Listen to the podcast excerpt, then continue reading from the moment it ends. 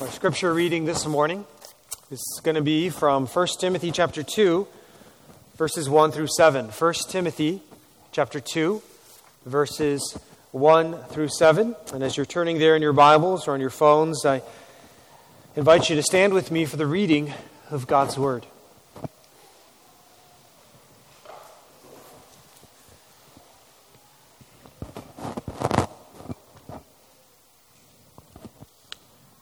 1 Timothy chapter 2, beginning in verse 1. First of all, then, I urge that supplications, prayers, intercessions, and thanksgivings be made for all people, for kings and all who are in high positions, that we may lead a peaceful and quiet life, godly and dignified in every way. This is good and it is pleasing in the sight of God our Savior, who desires all people to be saved and to come to the knowledge of the truth. For there is one God, and there is one mediator between God and men, the man Christ Jesus, who gave himself as a ransom for all, which is the testimony given at the proper time. For this I was appointed a preacher and an apostle. I am telling the truth, I am not lying, a teacher of the Gentiles in faith and truth. May God bless the reading of His word. Please be seated.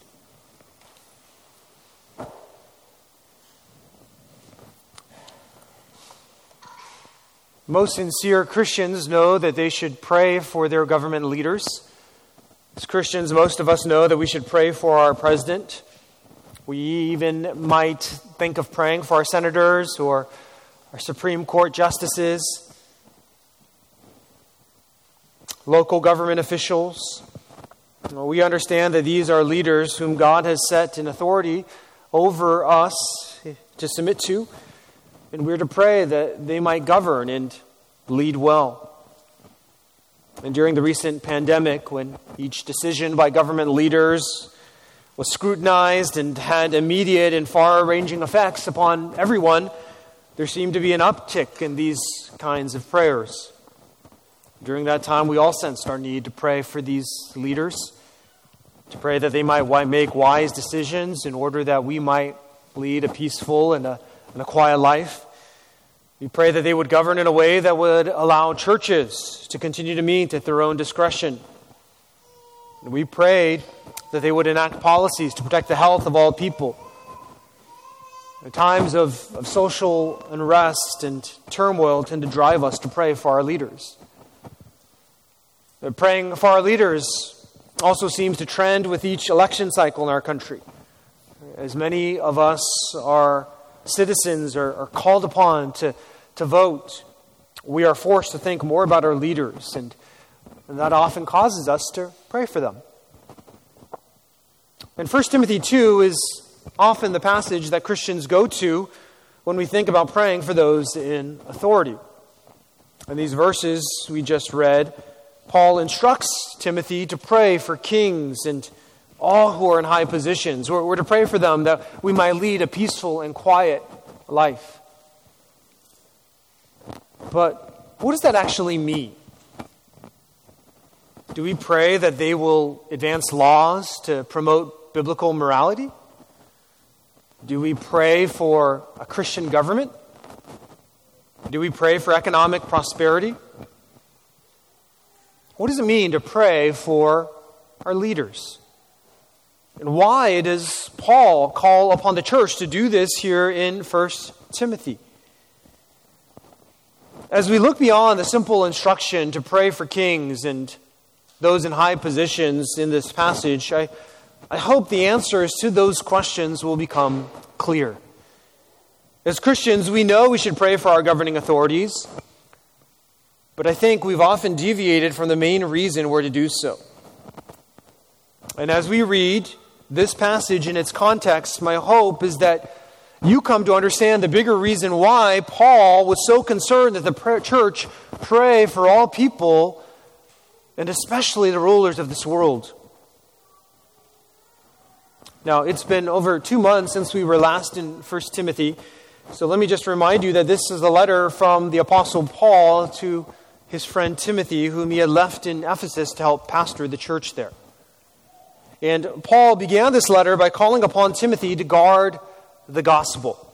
Now, There were some people teaching false doctrine who weren't serving the believers in Ephesus out of love, but they were leading them away from the grace of the gospel. And so Paul wrote to them in chapter 1 about this, and he wrote to them at the end of chapter 1 to fight the good fight of faith, which, which meant in part protecting the faith from individuals like two men named Hymenaeus and Alexander who threatened to undermine the faith with their teaching and with their lives. First Timothy is a letter to Timothy for the church. And it begins with Paul addressing the immediate issue of false teachers who are threatening the health of the church. But having done this, Paul turns his attention to the public worship of the church in chapter 2. And the first thing he tells the church to do is to pray for the world, to pray for all people including world leaders. And, and what drives this charge for the church to pray is not just the general well being of the Christian church, it's not simply economic prosperity. It's not merely societal stability. It's, it's not some notion of a Christian nation. What I hope you will realize this morning is what drives Paul's charge to pray is his heart for the advancement of the gospel. And Paul's heartbeat was right in sync with God's. What we see in these verses is that because of God's desire for the world to be saved, Paul called upon the church to pray for the world. And praying for, for the world should characterize the life of a Christian because the gospel of Jesus Christ, which has saved us, has always been meant by God to be believed by the world. Now, this section of Scripture isn't just meant to be the section you go to during elections or, or times of political need. These verses are more than that. They are foundational to our understanding of what the church is and what the church is supposed to be about. We are people who have been ransomed by Christ Jesus as a, as a part of God's plan and as a part of His desire to save the world. And, and we have a big part to play in the accomplishment of that plan through our prayers. And so this morning, I want us to see this passage in light of Paul's greater argument. This is a passage about praying for the world, but this isn't a passage primarily about prayer. This is a passage that's really about the gospel and how prayer is a necessary response to those who understand the gospel. So, what I want to do today is give you four simple encouragements to pray for the world. Four encouragements to pray for the world. The first three encouragements are reasons, and the last one is a reminder. First, I encourage you to pray for the world because it's urgent. Pray for the world because it's urgent. In verse 1, as Paul transitions from dealing with false teachers to the public worship of the church, he notes the importance of prayer. He, he writes, first of all, of, of first importance, uh, above all, I urge that supplications, prayers, intercessions, and thanksgivings be made for all people. Paul isn't just suggesting that we pray for the world as a church, he's urging us to pray for it as a matter of first importance. If there is a church prayer request list, this should be at the very top. And he uses four words to describe the way in which we should pray. We should make supplications or requests. And this word is often used in the New Testament to describe how we are to bring our specific needs and desires to God. We should also make general prayers. This is the most generic Greek word for prayer and often or it refers to our general communication with God. We should be bringing all things to God in prayer. And then Paul uses a word that is less common in the New Testament, which is translated here intercessions. Based on other Greek literature, this word seems to have the idea behind it of approaching a king or an authority boldly with a request. This is a, a confident petition to someone whom you have access to. And lastly, we're to make thanksgivings. Paul prayer isn't simply about bringing our list of needs and wants to God, but it's also an opportunity to thank God for His grace in our lives. Thanksgiving puts God in focus in our prayers. It causes us to think less about ourselves and more about God and His gracious and, and generous dealings with us. So, thanksgiving should accompany all our prayers to the Lord. And we are to make supplications and prayers and intercessions and thanksgivings to God for all people. We're to be praying for all kinds of people. In Ephesus, the false teachers were likely swaying people back to a view of the Jewish law that was more restrictive in its compassion and inclusiveness. And Paul says to Timothy here and, and, to the church, what is of utmost importance in your worship is that you are to be praying for all people, not just people like you or people whom you tend to identify with, people whom you are willing to love and accept. No, you need to be praying for the world. This is an urgent matter of first importance. And by using those four words for prayer, Paul seems to be saying as, as you pray for the world, you should be praying for specific needs and bringing those requests before God, appealing boldly and confidently to Him, being thankful for all that He has done. But Paul goes on and he writes in verse 2 that the church should pray especially for rulers in this world. So we're to pray especially for world rulers. Paul writes that we should pray for kings and all who are in high positions. Now, now why did Paul single out rulers here? He said, pray for all people as a church. But then he focuses us in on kings and those in authority. Why does Paul do this? Well, I think it's because we have a tendency not to pray for our leaders, especially when we don't see eye to eye with them. You know, those in in authority are easily and often despised. When things don't go our way, they become our scapegoats. Sometimes they even become our enemies. Now, uh, this time in history when Paul was writing, there had never been a, a Christian ruler. We have the benefit of living in a democracy with a history of many leaders who have been Christians or who have at least been influenced by Christianity. This wasn't the case for believers in the Roman Empire in the first century. Their king at this time was the notorious Emperor Nero, who would later have Paul executed. And even those in authority who should have been more sympathetic to Christians, the leaders of the Jews, they had crucified the Messiah and they were persecuting the early church. And so Paul was urging the church to pray for non Christian authorities in a non Christian culture. He was urging the church to pray for people whom they would be tempted not to pray for because these people were actually actively fighting against the kingdom of God. Yet still, Paul called the church to pray for them, even those who had fallen short of their responsibility before God. And we too, by extension, are urged to pray for the rulers of the world today, even if we disagree with them and even if they are actively working to undermine Christianity. Why is this so urgent? Why is this so necessary? Well, we see at the end of verse 2 that it's because our ability as Christians to proclaim the gospel is affected by their decisions and by their governance. Paul not only calls us to pray especially for world rulers, but he calls us to pray that these rulers would promote civil peace pray that rulers would promote civil peace. Uh, we are to pray for those in high positions in order that we may lead a peaceful and quiet life, godly and dignified in every way. What does it mean for us to lead a peaceful and quiet life? It's a really important question for us to answer if we're to understand this passage rightly. What does it mean for us to lead a peaceful and quiet life? Well, I think that the easiest way to explain this is to have you turn with me to Acts chapter 19. Acts chapter 19. In Acts chapter 19, we find the account of Paul's previous ministry in Ephesus. And the events that occurred while he was there seem to inform my understanding of what he means by a peaceful and quiet life in 1 Timothy.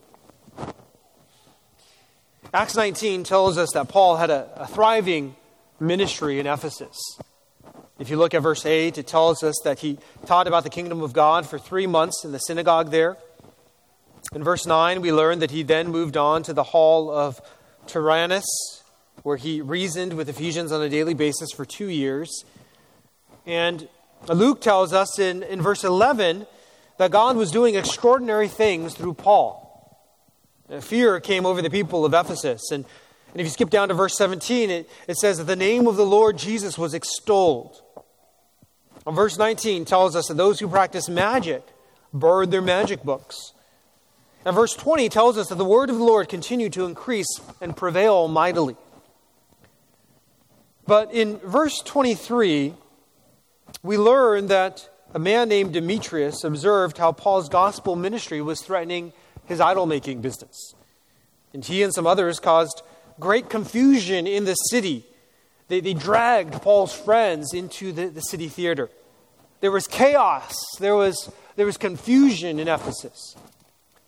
But eventually, in verse 35, we see that the town clerk came and he restored order. And we have no reason to believe that he was a Christian. If you read what he says in the verses that follow, he, he doesn't seem to affirm Christianity, but he appealed to the people's reason. And he instructed Demetrius and the others with him to use the proper channel of the courts to resolve their complaints. And what happened was peace was restored. And after all this, Luke tells us in chapter 20 of Acts, verse 1, that after the uproar ceased, Paul sent for the disciples and after encouraging them, he said, Farewell, and departed for Macedonia. Okay, so what can we gather from this account in Acts? Well, we learn that there was, when there was peace, when there was peace in the city of Ephesus, Paul was able to proclaim the gospel freely. But when disorder came, no one was able to get a word in. Only after a local government official came and restored order was Paul able to encourage the disciples again. And so I believe that when Paul was writing to Timothy and this same Ephesian church, he had this history in the back of his mind. Many of the Ephesian believers probably remembered this. So Paul called upon them to pray for their rulers in order that they might be able to lead a peaceful and quiet life. Why? In order that the gospel might be proclaimed with the ultimate desire that people would lead godly and dignified lives. Paul wasn't asking the Ephesians to pray that the rulers would allow them to have a comfortable middle class life. He wasn't even asking them to pray specifically for a Christian nation.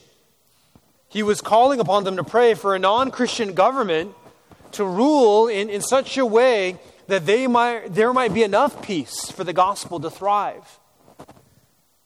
It's no coincidence that the period in which the early church grew and expanded after death after the death of Christ was during the, the Pax Romana, which literally means Roman peace. It's the roughly 200 year period that lasted until about 180 AD, in which there was relative peace and prosperity throughout the Roman Empire. And though there was still persecution of Christians, and though the government was still pagan, the gospel was able to advance and spread because of that peace.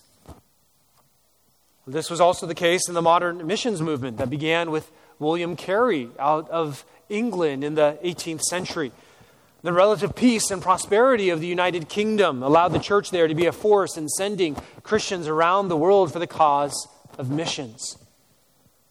In stable countries with stable economies and religious freedom, the gospel often has more opportunities to advance. Now, certainly, this is not the only way that God works. He can cause the gospel to advance in the darkness of communist China. It's also not a guarantee that the gospel will prevail. The gospel can find extremely hard soil in peaceful places like modern day Japan. But I think the idea here is that it's hard to be all about the spread of the gospel when you're just running for your life like people are, do, people are doing right now in Sudan as they try to escape from a country that has essentially collapsed. We should be praying for our government leaders to promote civil peace in our country and in other countries. We need to do this for the advance of the gospel. So, how do you do this? Well, you can go to resources like Operation World Online or Voice of the Martyrs or Prayercast, and you can find ideas for how to pray for the world and its leaders. You can learn about the current environment that different citizens are, are living under. And you can also just read the news. You can go to CNN and BBC and Wall Street Journal to see what's going on in the world and pray for other world leaders. This prayer for a peaceful and quiet life is, is not a prayer for freedom from all affliction as believers. Paul writes in 2 Timothy chapter 3 verse 12, indeed all who desire to live a godly life in Christ Jesus will be persecuted. But this is a prayer on behalf of the world so that the gospel will have a better opportunity to flourish. And I think you'll see that even more clearly as we continue to make our way through these verses. So, how are we to pray? We're to pray urgently, bringing our specific requests to God with boldness and thanksgiving. Who are we to pray to? Well, we're to pray for the world, all people, but especially for those in positions of power and authority. What are we to pray for? Well, we're to pray that they would govern in such a way that Christians might be able to proclaim and live out their faith. Why are we to pray this way? Well, that's what comes next. The first encouragement from these verses is to pray for the world because it's urgent. The second encouragement is to pray for the world because it's, it's what God wants. Pray for the world because it's what God wants.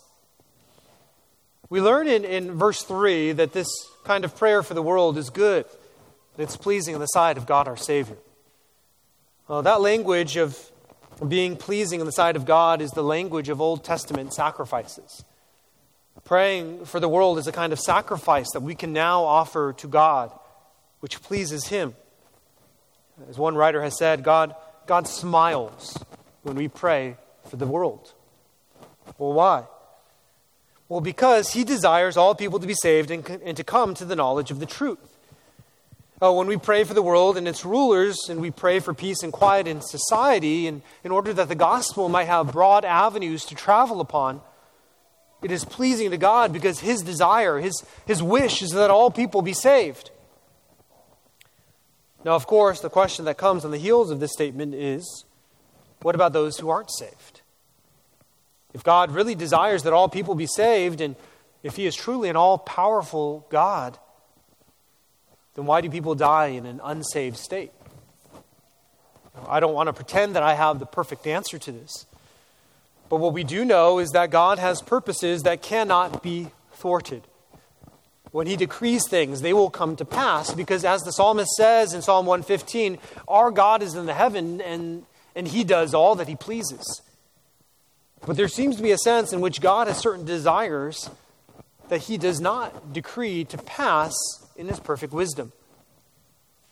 And Charles Spurgeon has said, God has an infinite benevolence, which nevertheless is not in all points worked out by his infinite omnipotence. And if anybody asked me why it is not, I cannot tell. We get a glimpse of this in Jesus' life when he wept over Jerusalem.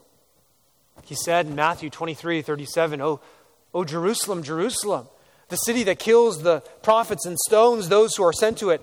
How often would I have gathered your children together as a hen gathers her brood under her wings, and you were not willing? Jesus, his desire was for the people of Jerusalem to be saved under his protective wings, but that didn't happen. They, they spurned him, they rejected him. In a similar way, God desires that all people be saved. But in his ultimate wisdom, he has not decreed that everyone will be saved. And in the end, this is because some were themselves not willing to be saved. Now, how God's sovereign choice and our human responsibility all work out is still hard for me to, to totally explain. But that is the testimony of Scripture, and we are to hold those dual truths in tension. We shouldn't abandon what we don't initially like, and we can't afford to lose faith in what we can't fully comprehend. We trust that what the Bible says is true, and, and the Bible is abundantly clear that God really desires that all people be saved. In these verses, Paul is simply trying to convey the truth that God so loved the world, all the people in it, that he gave his only Son, that whoever believes in him should not perish but have eternal life.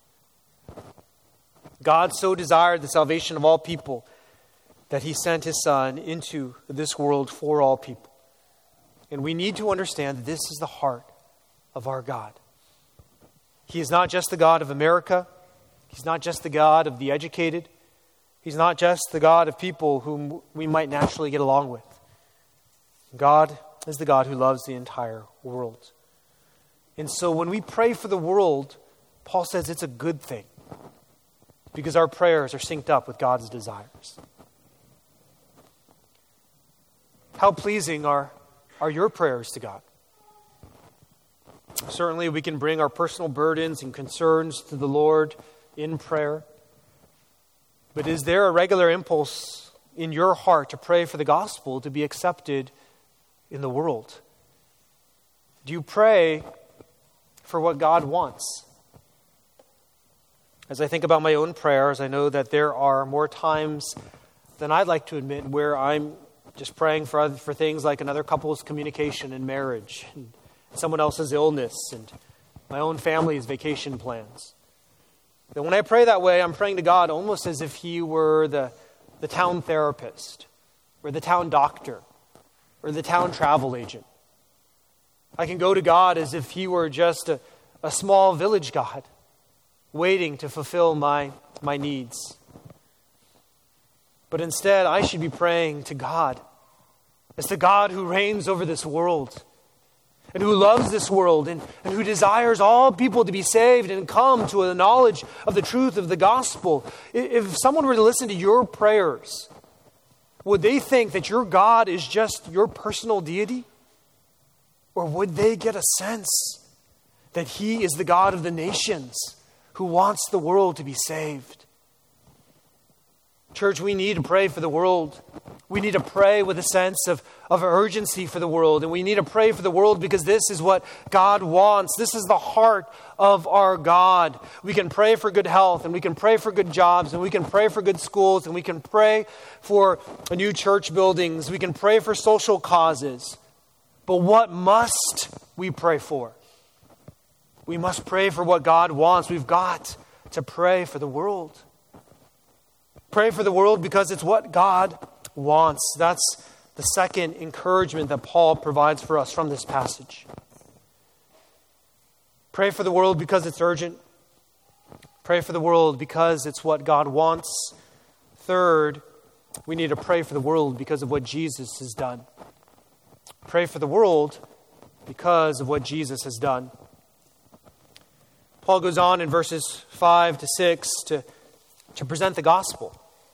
And God didn't just desire to save the world, He actually did it by sending His Son into the world. And He wants everyone to know that. In, in verse 5, we are reminded that there is one God. That means that God is the only God of all people. Many cultures have erected false gods of their own imaginations, but the truth of the matter is that there is just one God. He is the universal God of all people. And there is only one way to Him, there's only one mediator between God and men.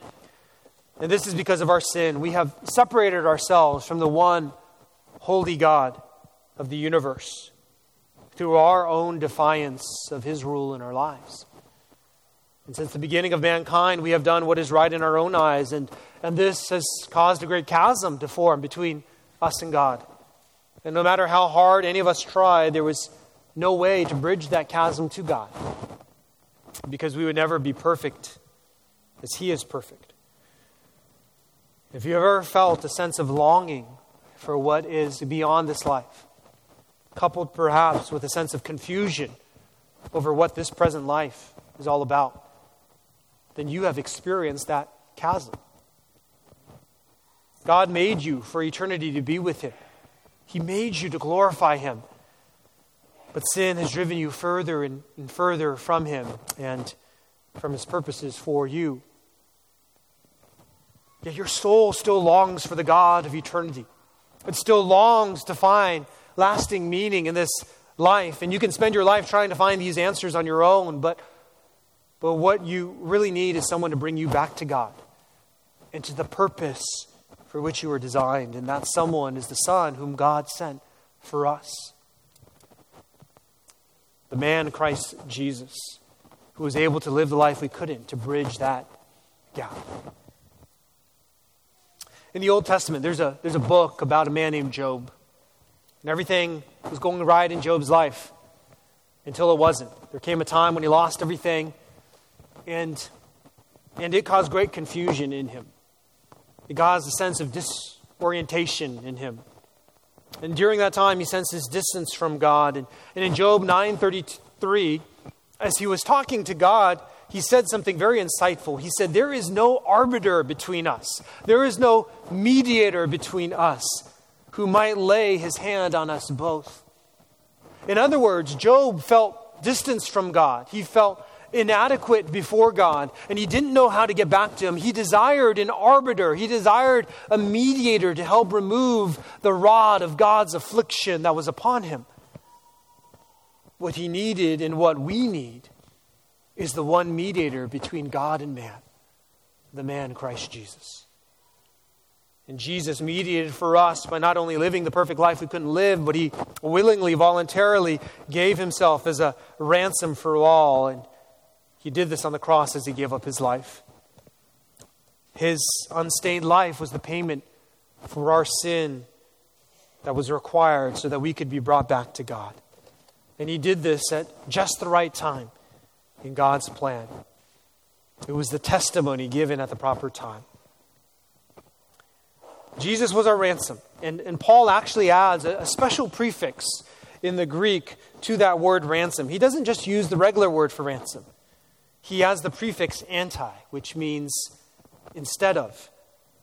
And Paul is perfectly, or purposefully, I should say, emphasizing for us the nature of the exchange that took place on the cross. Jesus died there as a ransom instead of us. He was our substitute. Jesus died in our place. And, and so, if you follow the logic of Paul back to his initial call at the beginning of this chapter to pray, he's essentially saying, instead of you, anti you, instead of you, Christ died. So pray. Instead of you, Christ died.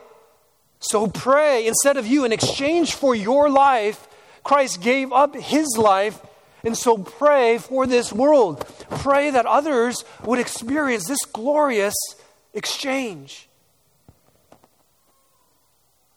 Many people have been saying that it's a great time to go to Japan because you can find some pretty good flight deals and the exchange rate is really good if you come if you're coming from the U.S. The dollar is strong right now in comparison with the yen.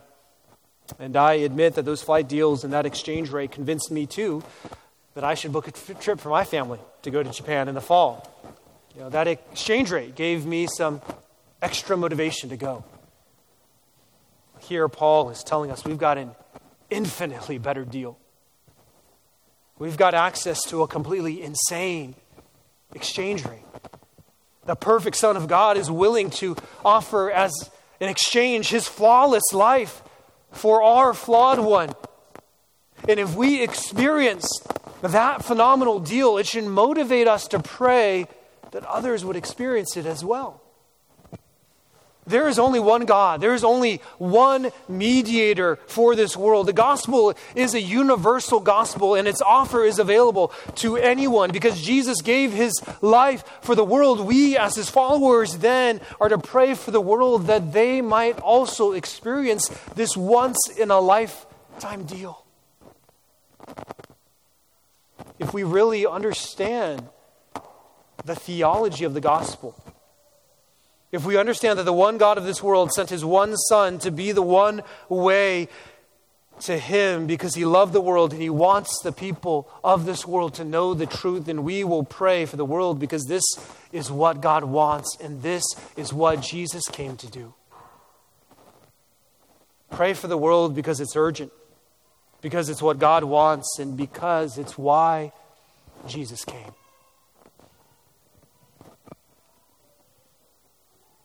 Lastly, pray for the world, but also preach to the world.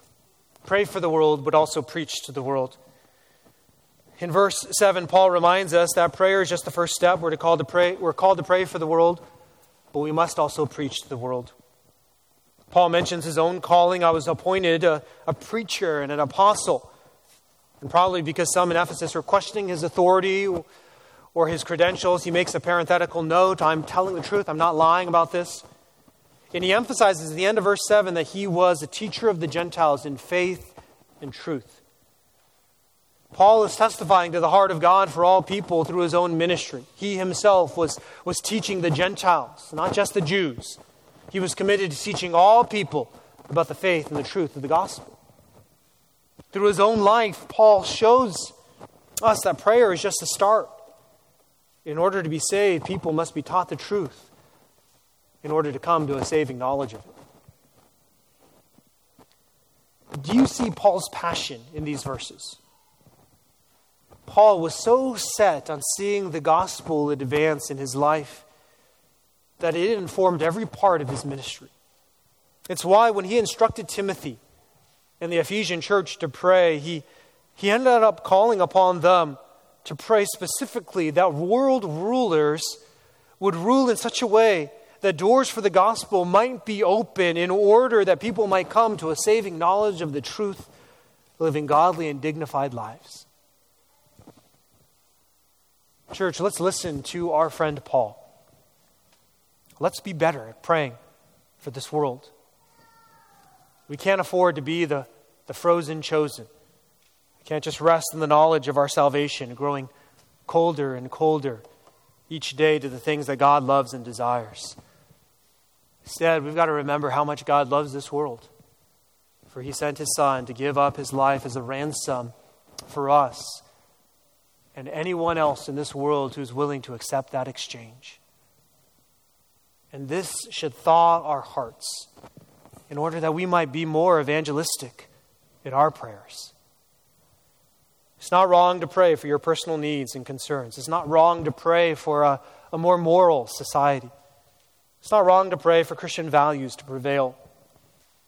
But what is wrong? What is wrong is failing to pray for the advance of the gospel in this world. As the church, we are to pray for the world because God desires all people to come to know Him. May this be our desire as well. Let's pray.